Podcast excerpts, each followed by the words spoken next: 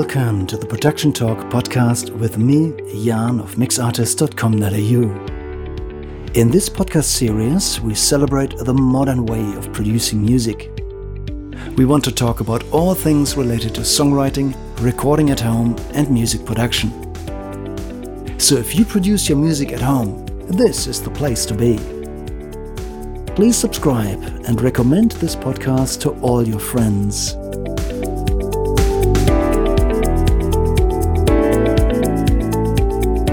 This is the Production Talk podcast, episode sixty-seven.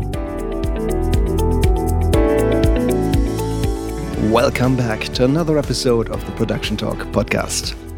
At the beginning of this episode, as always, I would like to acknowledge the Arakwal people of the Bundjalung Nation as the traditional owners and custodians of the country that we live and work here in the Northern Rivers. I'd like to honor the First Nations people's culture and connection to land, sea, and community. And I would like to pay my respects and express my thanks and gratitude to elders past, present, and emerging. Over the last two episodes, we've shared lots of stories of the recording and the making of the Flood Songs Project compilation. You've heard from uh, the musicians and, of course, from myself, from the producers about how, how all the recordings came to be.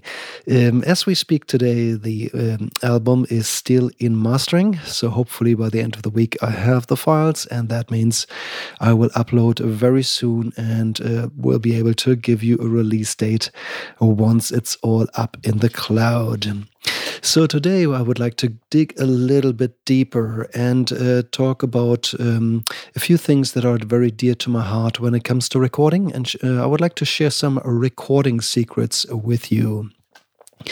In the typical style of the Production Talk podcast, um, the the The Flood Songs compilation w- was basically produced uh, partially in a high-end studio in Mullumbimby, um, then also in uh, studio in, in student studios uh, at S A E in Byron Bay, and uh, then of course also in home studios um, at the producers' places and of course at the musicians' places. So basically, it spanned the entire scale of uh, studio, from um, fairly basic home studios to um, yeah, the highly uh, professional uh, top-end studio um, that I operate from in Mullumbimby. And uh, um, I would like to go a little bit deeper now and talk about uh, how. Uh, w- I would like to talk about what's on my mind when I um, produce, uh, when I decide to, uh, when I record, and um, hopefully this will be something that is applicable wherever you work, uh, whether this be in a professional studio or at home. So what I would like to talk about is the two magic recording triangles. And that sounds like, uh, yeah, crazy uh stuff at first, but let me please uh, explain a little bit. Uh, let me explain in more detail what I mean. So the two magic recording triangles are basically relations between three elements that um, affect one another.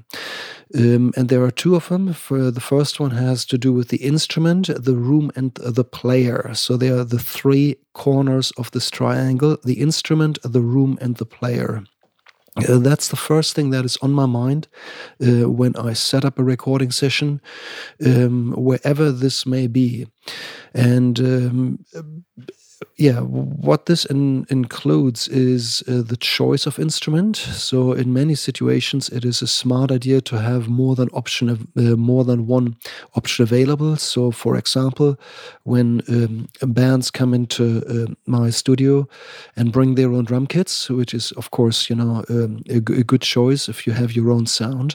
Um, I still like to experiment and see what happens when we exchange the snare or try different cymbals. Um, if we work on the tuning.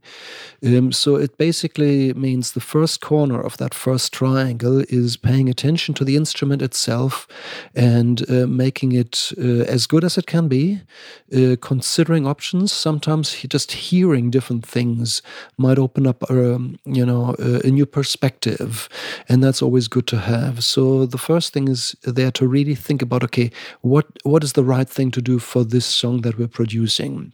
And sometimes it is as simple as uh, just changing the tuning a little bit, or sometimes it means we exchange a snare or some hi-hat cymbals, or um, little things like um, considering the kick pedal and choosing um, a plastic beater or a felt beater, uh, which makes a huge difference in, uh, in sonic quality. So... Um, All of this has to do with a player, of course. You know, if I play a drum set a certain way and then a different player comes and hits the same drum set, it already sounds different. So there's an interaction between the instrument and the player. So the way a player hits uh, the drum set makes it sound differently. So that's the next thing we need to consider there. Now, uh, what's the uh, player's strength? What's the player's style? How does the player um, sit comfortably behind the set? Um, There are lots of things that we want to consider. Um, ideally, I want to set up a drum set so that the player can um, hit everything perfectly fine uh, with his or her eyes closed every time. So just from muscle memory. But at the same time, we need to consider that um, the placement of the drums and cymbals already has an effect on the sound. And uh, the general rule is that the closer things are to, uh, together, you know, crammed together in a tight space, um, the poorer the separation between um, the, the signals when they're mic'd up. So as a practical example, if there is a microphone on a tom uh, and uh, the crash cymbal is placed literally just, you know, two inch above, um, there will always be a lot of bleed from the uh, cymbal into the tom microphone, into the tom microphone, and uh, that eventually leads to a certain negative side effect. So um, by spacing things out and bringing the cymbals up a touch higher, you can immediately uh, get a clearer sound through the microphones. It, it's easier to produce, it sounds better, and uh, therefore it is, um, I guess... a game of, of, of trying to see what's possible. You know, some um, drummers set up their instruments perfectly fine and there's really nothing to, to change, but especially when drummers pack everything super tightly, um, I first think about or try to negotiate um, different placements, see how high we can get the cymbals up before um, before we record. And, you know, obviously uh, it's a give and take. You know? So uh, some players say, nope, uh, that can't be done. It has to be so close. Then we have to live with that and, and deal with that later. But that's not quite ideal. So, um, yeah, so there's the instrument, the player. The player needs to be comfortable. That's the most important rule. Now, there's really no point getting the cymbals up and getting a better sound if the player then misses them uh, when playing the takes. So this is uh, a give and take, and uh, my job is always to see how how I can get the most out of the instrument without making the player uncomfortable. Um, the playing strength uh, has a large effect on how how good um, a drum set sounds and how, how much control a player has over um, how the cymbals and uh, drums are hit. Uh, again, as a general rule, I would say that um, experienced studio drummers um, are known to or are know how to how to hit how loud to hit the instruments in certain environments. And um, I would say that uh, it's a good idea to give the kicks and snares and toms or the drums a good strong hit.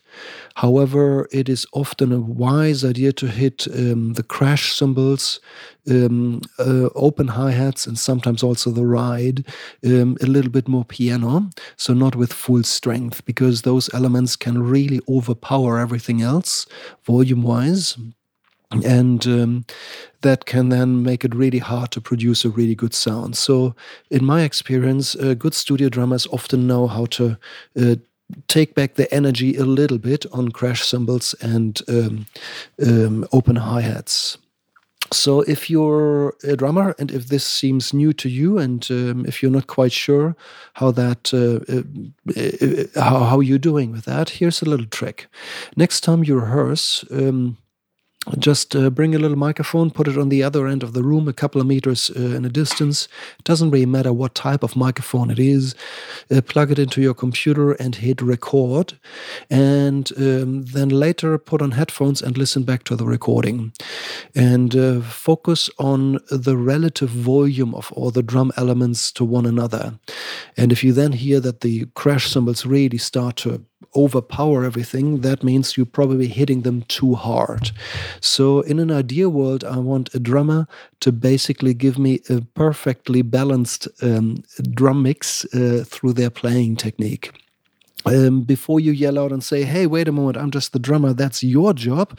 As the mix and recording engineer, that's your job. Um, let me just push back on this a little and say, you know, you still play into your overheads, you still play into your uh, room microphones, and while I can adjust the volume between a tom and a snare and a kick, of course, uh, on the close microphones, what comes through the overheads and the room microphones is basically the entire drum sound baked together. And if then, uh, let's say, it's China cymbal or so really dominates and uh, overpowers the other instruments, that has a negative effect that I cannot control uh, to the full extent in, in mixing and with digital plugins and so on later.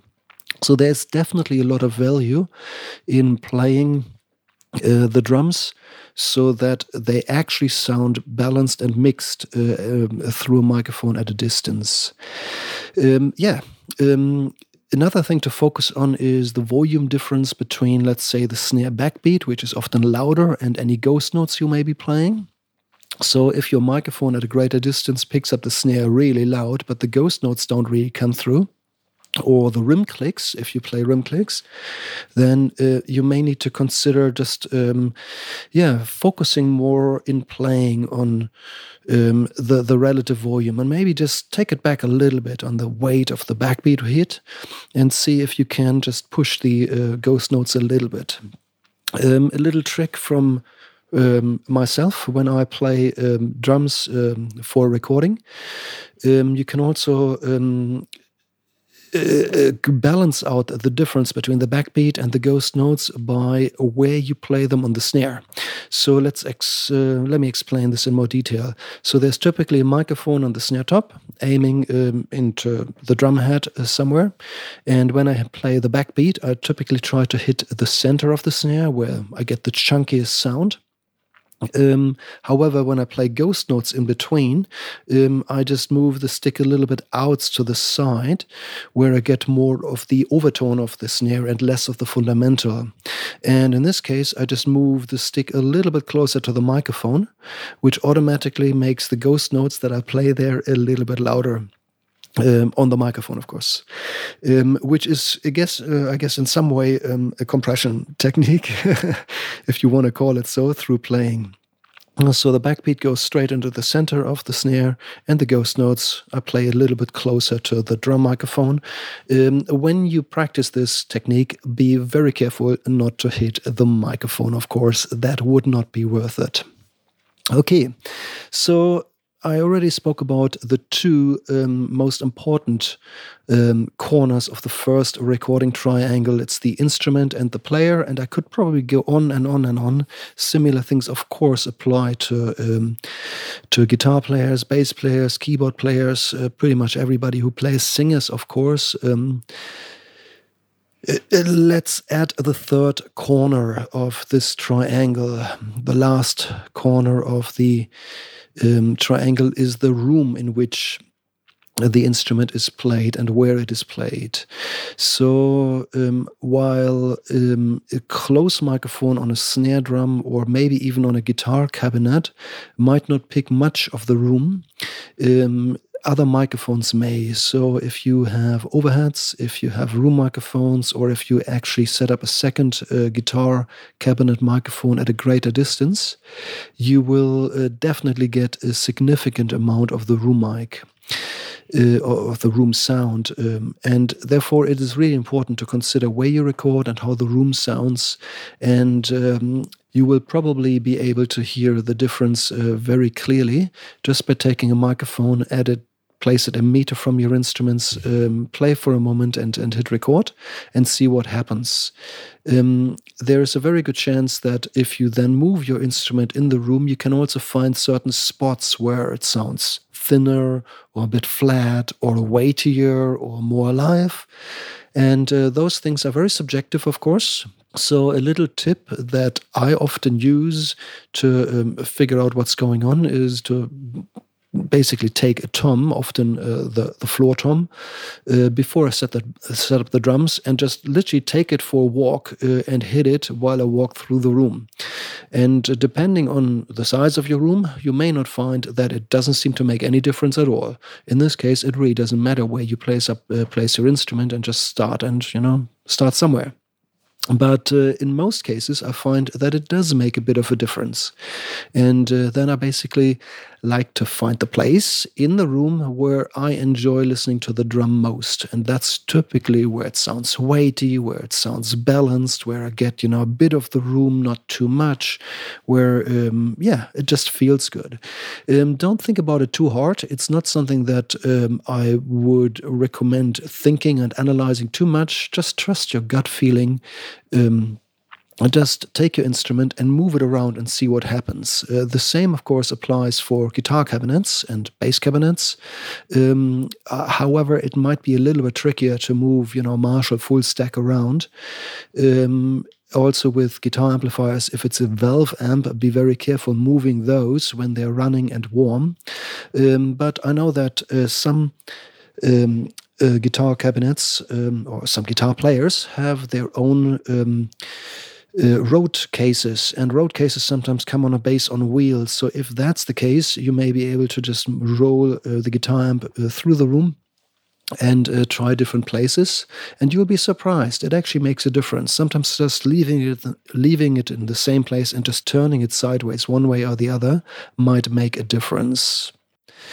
Um, when I listen to guitar cabinets, I often think about the weight and chunk, uh, the, the bottom end of the guitar, the weightiness, uh, as one of the most important uh, elements. Uh, we could get technical here. Um, That is often affected by what we call room modes, also known as standing waves uh, inside rooms. And there are definitely, uh, yeah, to cut it really short, what, what that means is that there are spots in the room where certain frequencies are stronger or weaker. Um, and if you place, um, let's say, the cabinet in a place where, you know, lots of the Uh, standing waves null out, uh, you will typically get um, a sound that is too thin. Or the opposite may apply if you back it right against the wall or into the corner where most of the uh, standing waves are active. That often leads to a, a boomy, chunky, undefined sound. Chunky is, in this context, is actually not a positive thing, although I usually like the word chunky as a positive. But in this case, I mean, you know, it gets boomy, it gets undefined. So finding the right place is something that um, is worth considering and experimenting with. So back to the triangle. Um, we had the instrument, the player, and now the room. These three things need to be considered, and this is pretty much the musician's responsibility in the first place. Um, My job as the recording engineer is to help the musicians and uh, make sure they, you know, do all of these things and consider all of these three elements, um, the instrument, the player, and the room. Good. Let's assume we've gone through this. Um, the uh, player is really comfortable in the room. The instrument sounds as good as it can. We've tuned it up. We worked on the drum heads. We uh, worked on the guitar strings. Now the guitars um, uh, are set up correctly. Now there's a good string action happening. Everything is in tune. The amps are warmed up. We're ready to go. And now it comes... Now we move from the first triangle into the second recording triangle. And again, there are three different elements that now come into place. And uh, this time the responsibility is definitely with the recording engineer more than with the musician. The first corner of the second recording triangle is the microphone choice. So which type of microphone are we going to use here? We could also talk about the number of microphones. Is one sufficient? Do we need more microphones? Um, that obviously depends very strongly on the signal, the instrument, and uh, what we're trying to achieve. But uh, I would say that um, experienced recording engineers typically have a range of microphones to choose from, and in their mind they sort of have like a map of how they each sound, what their strengths and weaknesses are, and uh, how to make good choices there. So um, choosing the right microphone is not necessarily something that you can read up on and then you know it all. It's probably somewhere between a science and an art form, because it's also very, very subjective.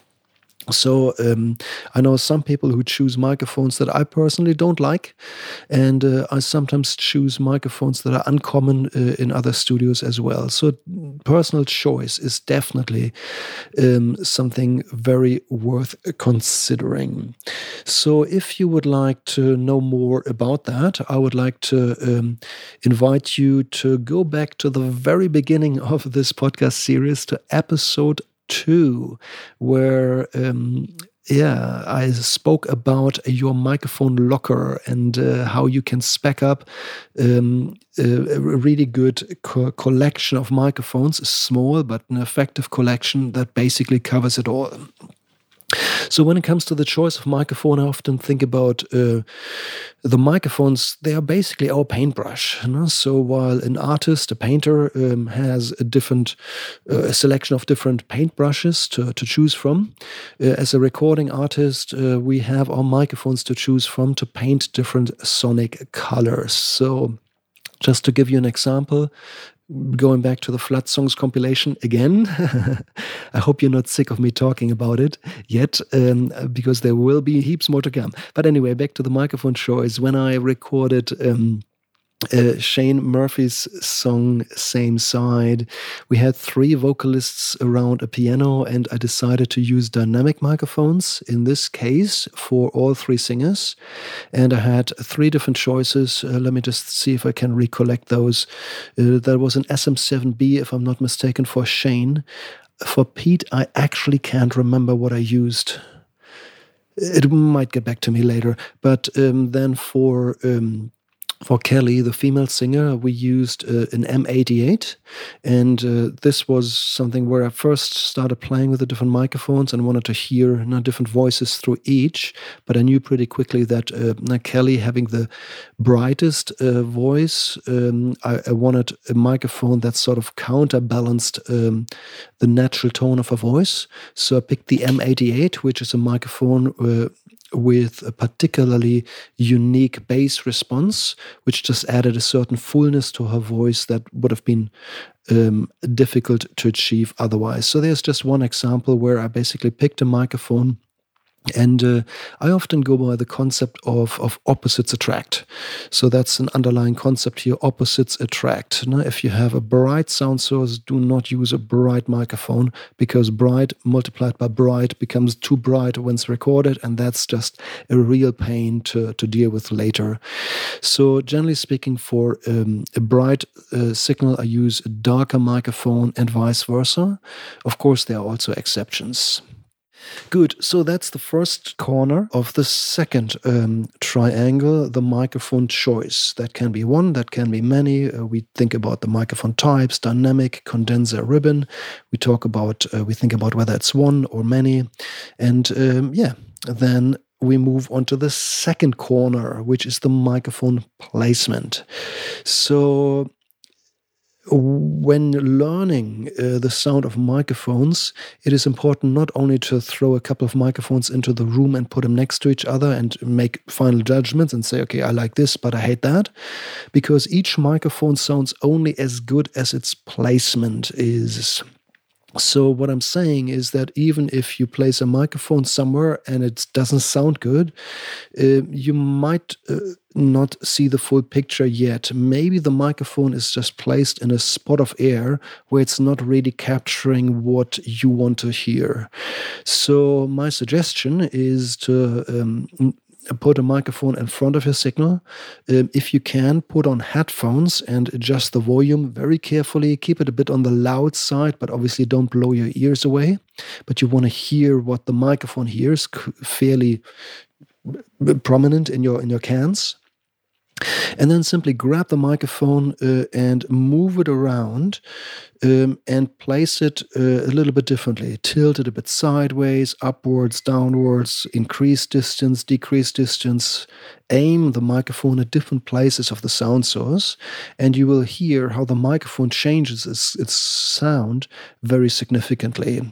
So, yeah, um, what I'm trying to say is that uh, if a microphone, let's say, picks up too much bass on a guitar cabinet, uh, you may be able to just increase distance a little bit, and you might find that no, the the bottom end becomes more balanced uh, rather than being overpowering, uh, just by taking it further away. Or you may want to aim it a bit closer to the center of the cone rather than towards the edge of or the surround of the cone, where we often get a bit of a darker sound.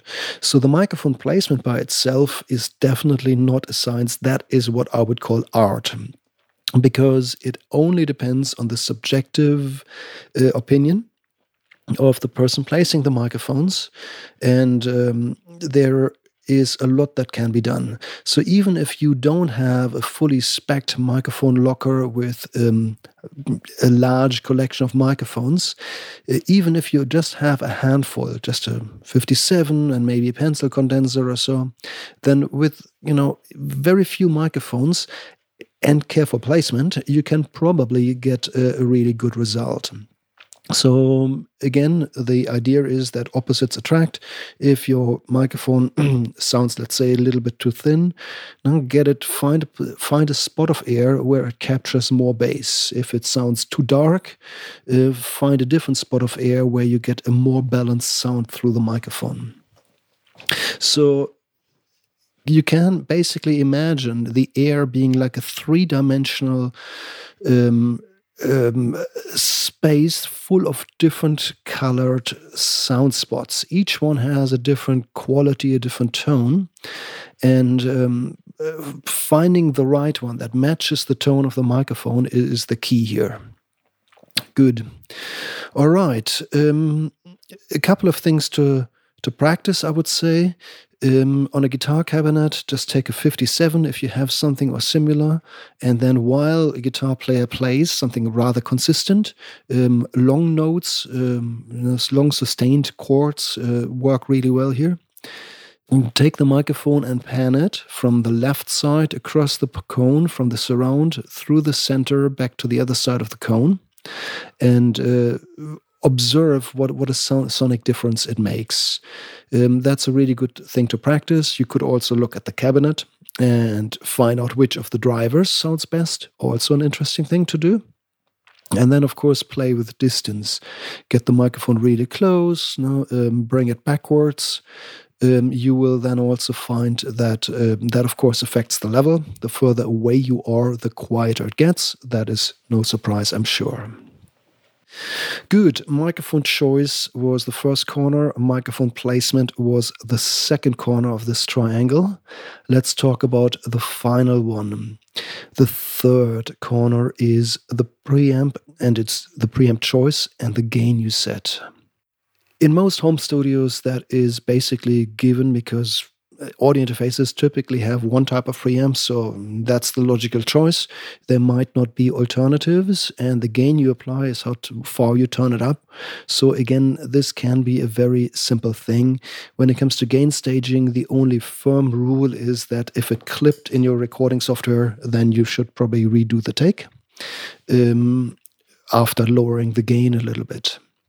But um, assuming that you didn't clip your recording, you could still argue that there is uh, different opinions to be had about how far or how how low uh, the gain should be.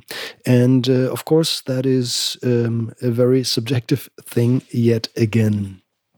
In a professional studio, uh, chances are there are choices of preamps, so you can choose to either use, let's say, the console's preamp or external preamps, and um, an experienced recording engineer um, should know about the tone and pros and cons qualities of their preamp um, preamps in the studio. So, to give you um, an example again, um, some of the preamps that I own are known to be a bit, um, uh, how do I say this, uh, richer, warmer, woolly in tone. Uh, those are typical, typically the uh, preamps that I would call colorful. In many situations, they use uh, vintage technologies such as f- tubes, for example, or uh, transformers. Uh, transformers um, are not cheap. And therefore, um, those types of preamps are often a little bit dearer. In most uh, audio interfaces, the inbuilt preamps are of different uh, build uh, type. Um, they typically use solid-state technology, which is known to be very clean, pristine, um, but also not colorful. So um, there's nothing wrong about that, of course, because color can be added later. But um, when I choose my preamps, um, the coloration that a preamp adds is definitely on my mind. It sort of sets the direction in which you shape the sound to, to a significant degree. So, again, um, in my mind, I have a map of the tone of each um, preamp, the pros and cons and qualities, and I try to match them to the sound source as it comes through the microphone. And I also try to match it to the sound that we envision. So for, let's say, a metal production, uh, my preamp choices might be different than um, for a jazz production. Good. The amount of gain that a preamp can uh, supply is, of course, also a very important consideration. And um, for loud signals, that's usually not a problem, because you can always just turn your preamp down a little bit. And I would say that with a gain relatively low, all preamps that I am aware of these days typically perform pretty well. Um, it's when you push a preamp to its maximum that you really find its strength or weaknesses. Um, and that often means um, in situations where the gain is pretty much close to the maximum position. That's typically where I find that a preamp is uh, not performing too well or might be, you know, pushed to its limits. Um, warning signs to, to uh, look out for when you turn a preamp up to the absolute maximum. Um, how much louder did the signal get? And uh, do you hear more or less noise than before? I find that a lot of preamps, um, if you just cane them up the last couple of clicks, gain, of course, more level gain. Uh, but the noise that is added often raises disproportionately large on the last couple of clicks. Um, that is not always the case, of course. That really depends on the preamp, but um, especially the cheaper ones, um, yeah, they often don't perform too well when maxed out. So in a case like this, I would like to choose definitely a quality preamp, um, one that I used just yesterday in a recording session. Um, one that I really love is my uh, Focusrite I S A. I've got a stereo unit, and uh, I find that uh, when I have to record a really quiet signal, when I need heaps and heaps of heaps, heaps of gain, that's uh, a preamp that actually behaves really well, even pushed to you know, fairly extreme settings. While other preamps start to break up and show their ugly side, so to speak. Hmm? Um, good. So, yeah. Um, what can you do if you find that your preamp gain is in an uncomfortable spot um, and it's not sounding very good right now? Um, you need to go back to the other two uh, corners of your um recording triangle, the microphone choice and the placement. So the option one could be turn your preamp gain uh, back down and get your microphone closer to the sound source, um, which means the microphone will capture a louder signal. The microphone will therefore produce a louder output, more voltage coming through the microphone cable, and therefore it might bring your preamp gain back into a place where the preamp is happier and where you may get a better sound. But the nature of these triangles that I'm discussing today is that every corner, when you play with it, affects the other ones. So as you change the microphone placement, you obviously change the sound that you capture. So maybe by getting it closer, you might get now too much proximity, or you no longer have the room you wanted. So if that's not working for you, then you just need to replace the microphone with another one and see if that leads to a better result. Again, in episode number two, we spoke about microphone choices already, and I touched on the subject of microphone sensitivity.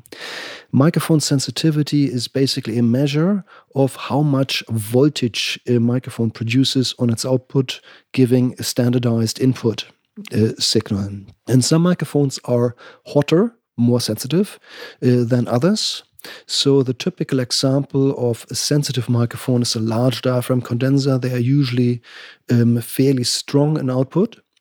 Um, while um, another example, let's say a microphone that has a low sensitivity, therefore produces just a little bit of voltage on the output, could be, let's say, a kick microphone. So kick microphones or drum microphones in general are typically designed with a lower sensitivity, so they can handle loud sound, so- loud sound sources without I'm producing too much voltage for the preamp to handle. So um, a bad example would be using a kick microphone to record a, a quiet whistle at two meters distance.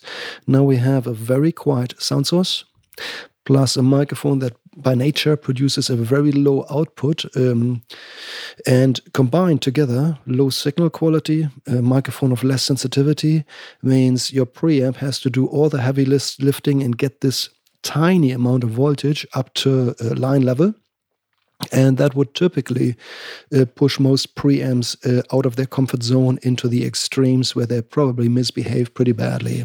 So um, that's an example where things don't work too well. So if you want to record a quiet whistle, uh, of course you first need a quiet room, of course. Uh, ambient noise will become an issue um, whenever you record something quiet. But in a case like this, I would definitely choose a more sensitive microphone, like uh, my large diaphragm condensers, and you know, they then uh, produce a higher or healthier signal at the output, which is easier for the preamps to gain up to level. So the underlying principle is there, take a loud sound source and um, pair it with a microphone of a lower sensitivity, or take a quiet sound source and pair it with a more sensitive microphone. Uh, this underlying principle sort of keeps your pre keeps your preamps in their comfort zone, and you probably will not end up using the extremes, um, extreme extreme low or extreme high settings. Um, one thing that I haven't touched on yet, and we should also mention this quickly, if we had a loud sound source and a sensitive microphone, um, let me just come up with an example. Uh, that could be, let's say, a guitar cabinet. They can get really loud, or a kick drum, or uh, horns like a trombone. Uh, they can produce a, a fair bit of sound pressure level. If you now have a sensitive microphone at a close distance, um, the output of the microphone might be too hot for the preamp to handle. Means that the preamp gain may still be all the way down, uh, and it's already clipping. So in a case like this, um, you could now back off the microphone, increase the distance, which will then also sound roomier. Uh, but there's another option that we typically um, can uh, rely on. Most preamps have what we call a pad. Um, sometimes it's called negative ten button, or negative twenty, or negative fifteen, some, something like that. Um, and also some microphones, especially condenser microphones, may have a pad built in. Um, if I have both available, a pad on the mic and on the preamp, I typically start with the preamp first. That's a personal choice. Uh, others may disagree, but um, yeah, that's usually where I start. And if the signal is still too hot, I then move on and uh, also engage the pad on the microphone. So those are now different concepts uh, to pre- pretty much gain stage the signal, the signal's volume, and the microphone and the preamp, and keep everything in a comfort zone. So the most important thing is to capture healthy levels without pushing your preamps into the extremes. That's that's the underlying concept here. And if you have a chance uh, to choose or try different preamps, it's definitely worth checking. Uh, if you can't hear a difference, uh, don't worry about it too much. Just move on uh, and go on with your life. Uh, get the recording done. In many situations, when we talk about audio interfaces, the preamps don't They are not designed to have a, a, um, a noticeable color in sound. It's often the outboard preamps um, that add a certain color more than the ones built into interfaces. I should wave a little flag. There are exceptions, of course. Okay, so let's just sum it up one more time. Two different triangles were discussed today. The first recording triangle was all on the musician side with the three corners, instrument, player, and room. Now, all of them affect one another, and um, well considered, um, well specced out, this triangle can, um, yeah, really change the way you capture your sound. And uh, if something is out of whack here, you probably fight an uphill battle from that moment on. And the second one was the recording triangle, or it's more the recording engineer's uh, triangle to consider: the microphone choice, the microphone placement, and then the preamp choice and the g- suitable gain. Good. Um, yeah, I hope this is useful to you. I'm just trying to share all my insight uh, on how I set up recording sessions. Um, as always, I'm pretty sure there are some people who say, nope, it's all different. Uh, I perceive this differently, and that's all a lie. That's fine with me. Have your own opinion on these things. Uh, the, that's a good thing in my books. But today I shared what I do and how I like it and what's on my mind when I uh, set up recording sessions in professional studio environments.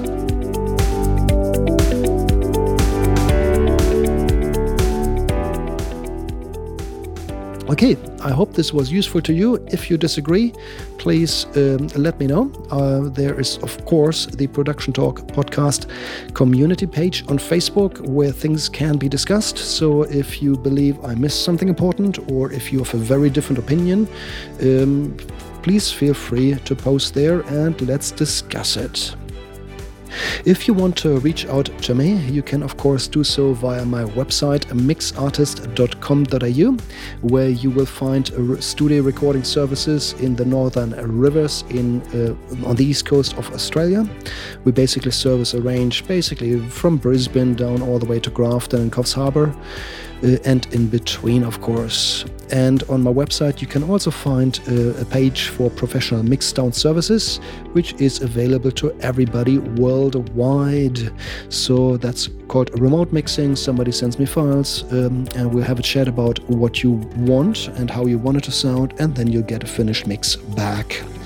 Uh, and of course, if you want to just uh, talk and chat, you can also reach out to me via my website. There's a contact form, and I'm looking forward to hearing from you. That's all for today. I hope that you enjoyed this episode. I shall speak to you again next week. Bye for now.